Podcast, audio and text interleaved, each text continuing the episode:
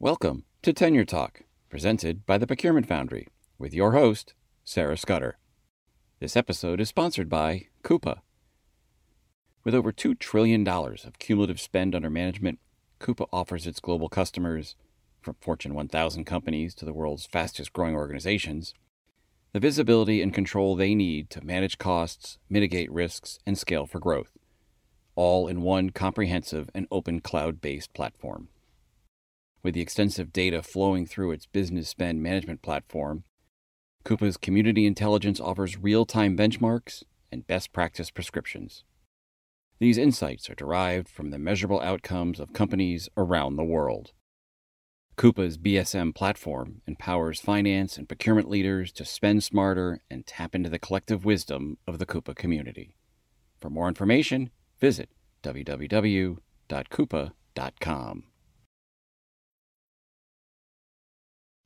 Welcome to the Procurement Foundry Show, Tenure Talks. We ask the same five questions each week, providing you with chewable bites of expertise. I am your host, Sarah Scudder, a print procurement guru. I run Real Sourcing Network, a technology company that provides an innovative and painless way for organizations to buy high quality print for less. I am honored to have David Loseby as our guest today. David, it's a it's a pleasure having you here with us. I like to start off each interview making it a little personal and fun. So, if you could share a couple random non-business related facts about yourself. Wow, um, I suppose probably a couple of a couple of the facts would be um, I'm actually uh, I'm actually a qualified scuba diver instructor and a, and a rescue diver, um, which is probably not known by too many people in the procurement world. Um, in my much fitter days, I did I did uh, I did stages of the Tour de France, so um, uh, used to be a lot healthier and fitter than I am today. Hashtag COVID life. I think all of our exercise schedules have been interrupted. Correct. So, David, tell me a little bit about yourself and your current role. Uh, yes, so um, I probably have probably what, arguably one of the um, uh, one of the one of the most complex probably career paths that that you could ever imagine. Um, and certainly, had I gone to a careers fair um, at the, at, the, tender age of either 16 or 18, it certainly wouldn't have been a, a career path that um, they would have mapped out for me. So um, I could probably split my uh, split my time into spending probably one third of my career um, in property development and construction as a, a chartered surveyor and a, and a, and a program director. Um, probably another third of my career spent as a, uh, a CPO, and probably another another third of my career as a behavioral scientist because I have spent probably the last 15 years working uh, in uh, academic research in, in the area of behavioral science and applied cognitive psychology. So quite a, quite a quirky career. I spent many times working in lots and lots of different um, organizations, uh, some large, some small, uh, also private and public sector organizations. And I've also spent uh, quite a number of years living and working overseas, um, some, some in nice places and some in not so nice places um, around the world. Um, and as a consequence, despite giving up uh, French at secondary school, uh, now now uh, have the dubious pleasure of speaking French, Portuguese, and Italian. Um, so um, uh, quite quite an oddball in terms of uh, procurement professionals, I'm sure. Yeah, I, I always wish that I had grown up in a bilingual household. My my youngest sister's husband actually speaks five languages fluently. And I always think it's incredible to hear him come in and out in one sentence in, in so many different languages. so, David, who is one person, mentor, coach, or boss that has helped you most in your career, and how did they help? I, th- I think I think for me, and, and, it's interesting because I actually had a, a discussion with this lady not so many weeks and months ago, um, a lady called Alison Hutchinson, um, who at the time was one of the Barclays um, uh, Barclays business banking um, CEOs, um, and actually taught taught me some something that was quite a an important sort of I'll call it lesson around how to treat people, how to focus sometimes on the small things that made a really big difference to people in their career and in their lives. And recognizing that sometimes the small details and the little things actually make a massive difference and drive significantly lots and lots of discretionary effort um, by people in organizations, motivate them to do things that sometimes move them out their comfort zone, uh, just spur them on to do the next thing uh, to achieve greater.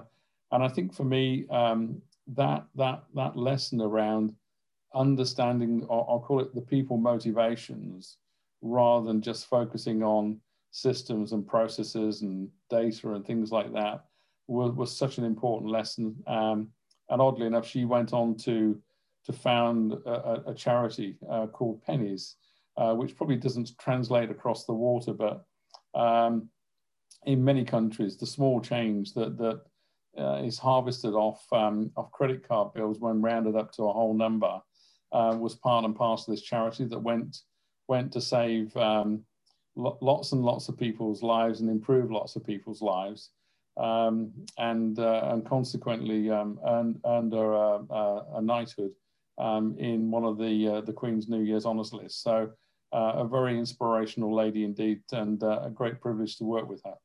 And I love the name of her, her nonprofit. Thank you. What is the most innovative thing that you've seen in your space in the past 12 months?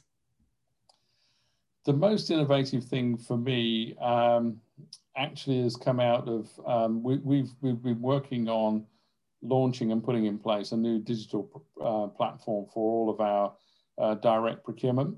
Um, and one of the things that that um, I think has been particularly um, inspirational is the way in which we've used a new application that that delivers um, at point um, learning and development um, for the tool. So as you can imagine, particularly in, in, the, in the wonderful pandemic and COVID world that we live, uh, the traditional routes of delivering knowledge transfer, training, that sort of thing, um, clearly, clearly needed a, a bit of a boost and a bit of a change of direction. And therefore, um, applying um, this, this uh, point of use um, training delivery, which is both um, visual, audio, um, but also um, is, is on demand as opposed to something that, that is there and invasive. So it can be simply called up and utilized at the point of, of, uh, of, of, of, taking a piece of process or functionality uh, within a system. So for me, um, I think that's been a huge um, I'll call it um, uptick uh, in terms of the adoption of the digital platform. So for us, um, and as I say to many people, um, it's no point having a really nice, shiny, glossy new digital platform if nobody's adopted it or are using it.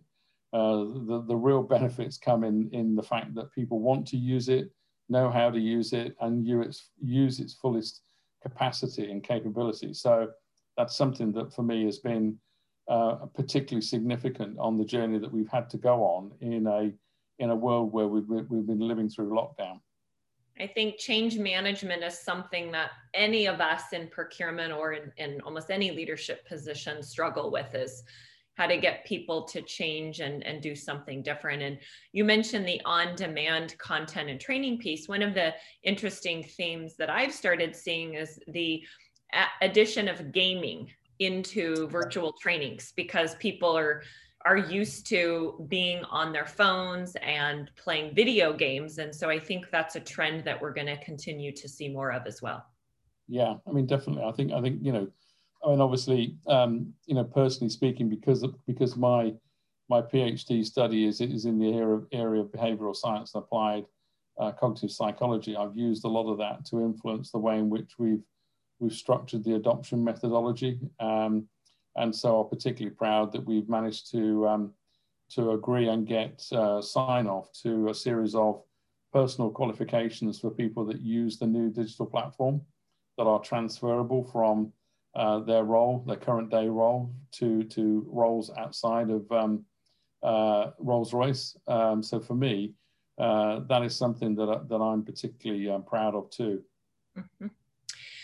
David, what is one thing that we don't know about you professionally?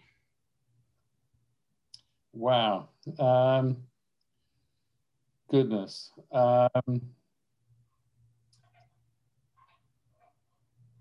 Can I say really uh, what you don't know about me professionally? I would say that that, that for me, um, uh, I the one the one thing that that that um, I suppose um, uh, I, I, I recognize professionally is that um, I have probably invested probably the best part of 20 years plus in the procurement profession uh, in giving back what I call giving back. Um, and it's something that I know not just me, but many other people just quietly get on with um, and, and provide uh, that kind of, I'll call it give back to the profession. And it's something that I've done for, for all of my my, my working career in, in, in procurement. Um, and so for me, um, I think that's hugely important and hugely important in terms of uh, developing developing yourself over a continuous period. Uh, one of the things that I see many people do is simply get their qualifications and then say, "That's it, I'm done, I'm finished, no more." Um, and I think that that is probably for me one of the biggest uh, mistakes I think that people can make. Um, and I think it's it's a, it's almost an injustice to the study and, and the development that they've put into themselves to not then continue that on. So I think it, I think for me, it, you know, in terms of professionally, um, yeah, I mean, I, and I've I've again I've um, I've delivered um, procurement training and development in all sorts of different countries and circumstances, from China to Russia to Singapore to to France and and apart from, apart from Russian and apart from Mandarin, I've, I've delivered the training in different languages. Um, so so having having had my training delivered in Russian and recognizing that there weren't words that that um, translated from English into Russian, um, uh, some real interesting moments in terms of um, words that were missing that you wouldn't ordinarily expect were there. So yeah, some interesting insights. Very interesting. David, my final question for you is what is one piece of advice that you can give someone clawing up the ranks? I would simply put it as don't be afraid to ask ask the questions. Don't don't don't pretend you know the answers to, to all of the all the things that are thrown at you. And also sometimes um, be prepared to challenge. So I suppose it's two pieces of advice. One is ask questions and, and don't think that, that you don't have a right to, to ask questions and to challenge certain things because um, probably one of the things that, that um, I've certainly valued throughout my career is on several of occasions I've used what's called a reverse mentor. So somebody significantly younger and less grey hairs than me to um, to help me with uh, an understanding of how particularly uh, many years ago, how social media and tech works. Um, you know, what, what are some of the different ways and tools that can be used to get better penetration through the social media networks? So I think um, I think I think the advice I would give is that that um, there's there's there's always a a I'll call it a reciprocal deal to be had between uh, people people in the ascendancy of their career and other people in a sense in the maturity of their career. And I think there's always that that wonderful symbiotic relationship where where each can actually value and and deliver I'll call it expertise and knowledge from each other. So I, I would see it I would always see it as probably a two-way exchange rather than a one-way exchange. Thank you for that, David. And I, I love the phrase reverse mentor. Thank you for being on our show. And I've enjoyed looking at your cool background today as well. yeah, that's uh, that's one of the engines that we uh, that we manufacture and produce that uh, hang off wings of aircraft. All right. Thank you so much. Thank you.